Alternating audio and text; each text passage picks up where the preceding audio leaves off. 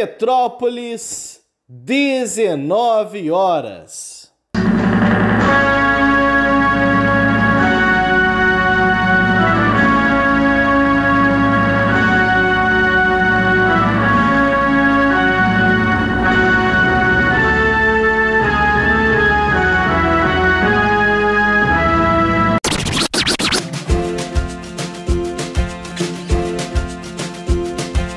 Começa agora a Voz das HQs.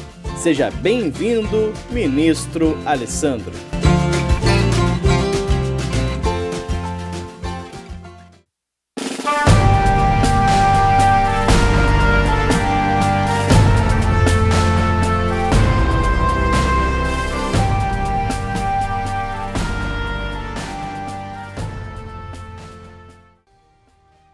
Pessoal, meu nome é Alessandro e hoje vou comentar esse quadrinho aqui, ó.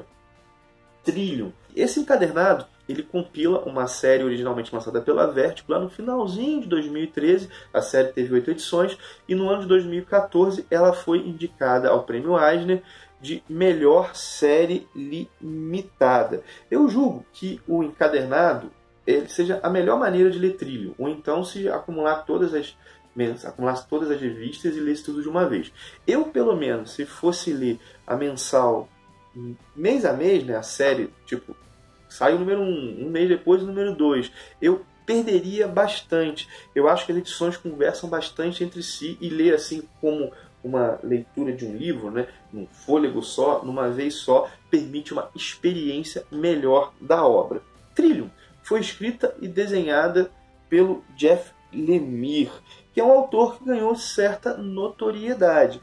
Lemire escreveu Sweet Tooth, que já saiu no Brasil pela, da Vertigo também, escreveu Arqueiro Verde, escreveu Gavião Arqueiro, Cavaleiro da Lua, Velho Logan, escreveu, tem obras autorais também, inclusive saíram aqui no Brasil, o Condado de Texas, acho que é assim que se pronuncia, Soldador Subaquático, saiu também agora Nada a Perder, e ele transita muito bem entre histórias pé no chão, socialmente localizadas e uma espécie de ficção fantástica e sempre com uma pegada existencial muito interessante. Em Trillium, ele faz uma ficção científica que, ao meu ver, é fortemente influenciada por 2001, Uma Odisseia do Espaço. Uma Odisseia no Espaço. E dá para ver as referências aqui ao filme, né, que foi feito pelo Stanley Kubrick com o roteiro do Arthur C. Clarke. E há algumas sequências no quadrinho que lembram bastante o filme. E também essa narrativa que junta passado e presente, embora de uma forma um pouco, um pouco diferente, na verdade bem diferente, né? lembra o filme. É claro que você não vai ler isso aqui esperando 2001. É, é bem diferente. Mas há uma a sombra de 2001 se projeta aqui. Trillium, por exemplo, é bem menos hermético. É um quadrinho que se você a narrativa é mais direta, é mais tranquilo de ser lido, assim. Não é como 2001, que é uma experiência cinematográfica que tem que ter uma, lá, um certo estofo não é bem a palavra, mas tem que curtir mais o gênero para acompanhar, para experimentar. 2001 é um, é um clássico, né? Mas vamos lá, vamos à, à história, a sinopse e aos comentários, né? Trillium se passa no futuro, né? Depois de 3.700, o ano 3.700 e tanto, e nesse futuro, 3.797, perdão, nesse futuro a humanidade está à beira da extinção. Sobraram 4 mil humanos. Eles são perseguidos no universo, na verdade, a humanidade é perseguida por um vírus senciente, que é uma ameaça muito interessante, é uma ameaça que você consegue acabar dando tiro. E nenhuma vacina funciona, até que descobrir uma possibilidade de uma cura, uma vacina. Né? Só que para fazer essa vacina precisa de uma substância que é eles não conseguem sintetizar e que só uma flor muito específica tem. O nome da flor, flor é Trillium, que dá nome à história. Nika é a cientista que está travando contato com as nativas de determinado planeta onde existe essa flor, tentando fazer acordo para conseguir a flor sem apelar para violência. Né? A flor, ela, a, a, plantação de, dessa flor, ela, é toda em torno de um templo. Né? Só que rapidamente a história se complexifica ainda mais.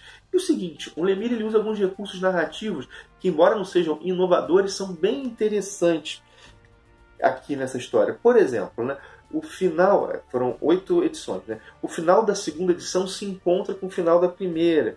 Há alguns momentos que ele quer dar a ideia de simultaneidade que ele bota é, duas, vamos lá, duas sequências na mesma página, só que uma invertida da outra. Né? Olha só, recurso bacana.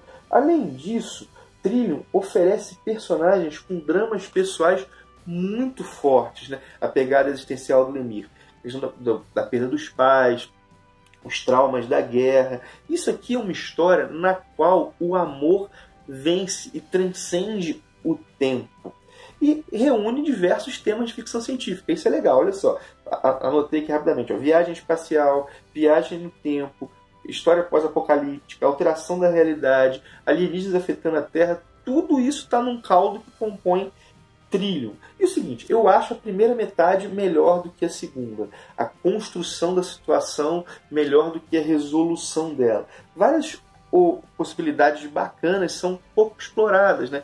Na verdade, parece que os elementos são colocados na trama um pouco rapidamente, ou melhor, são colocados na trama e descartados rapidamente. E tem uma sequência final previsível, né? parte da sequência final. Finalzinho até curtinho, né? parte da sequência final que é previsível. Ao meu ver, isso aqui poderia ser um clássico, algo assim extraordinário se fosse um pouco mais bem burilado.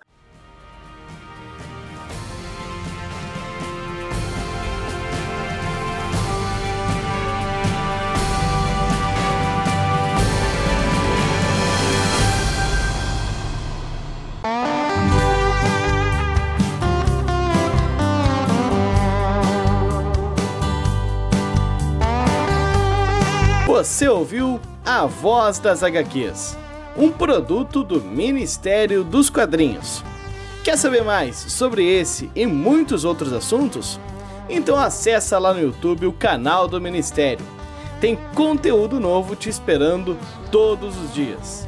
Encerra-se aqui o pronunciamento de hoje. Até mais!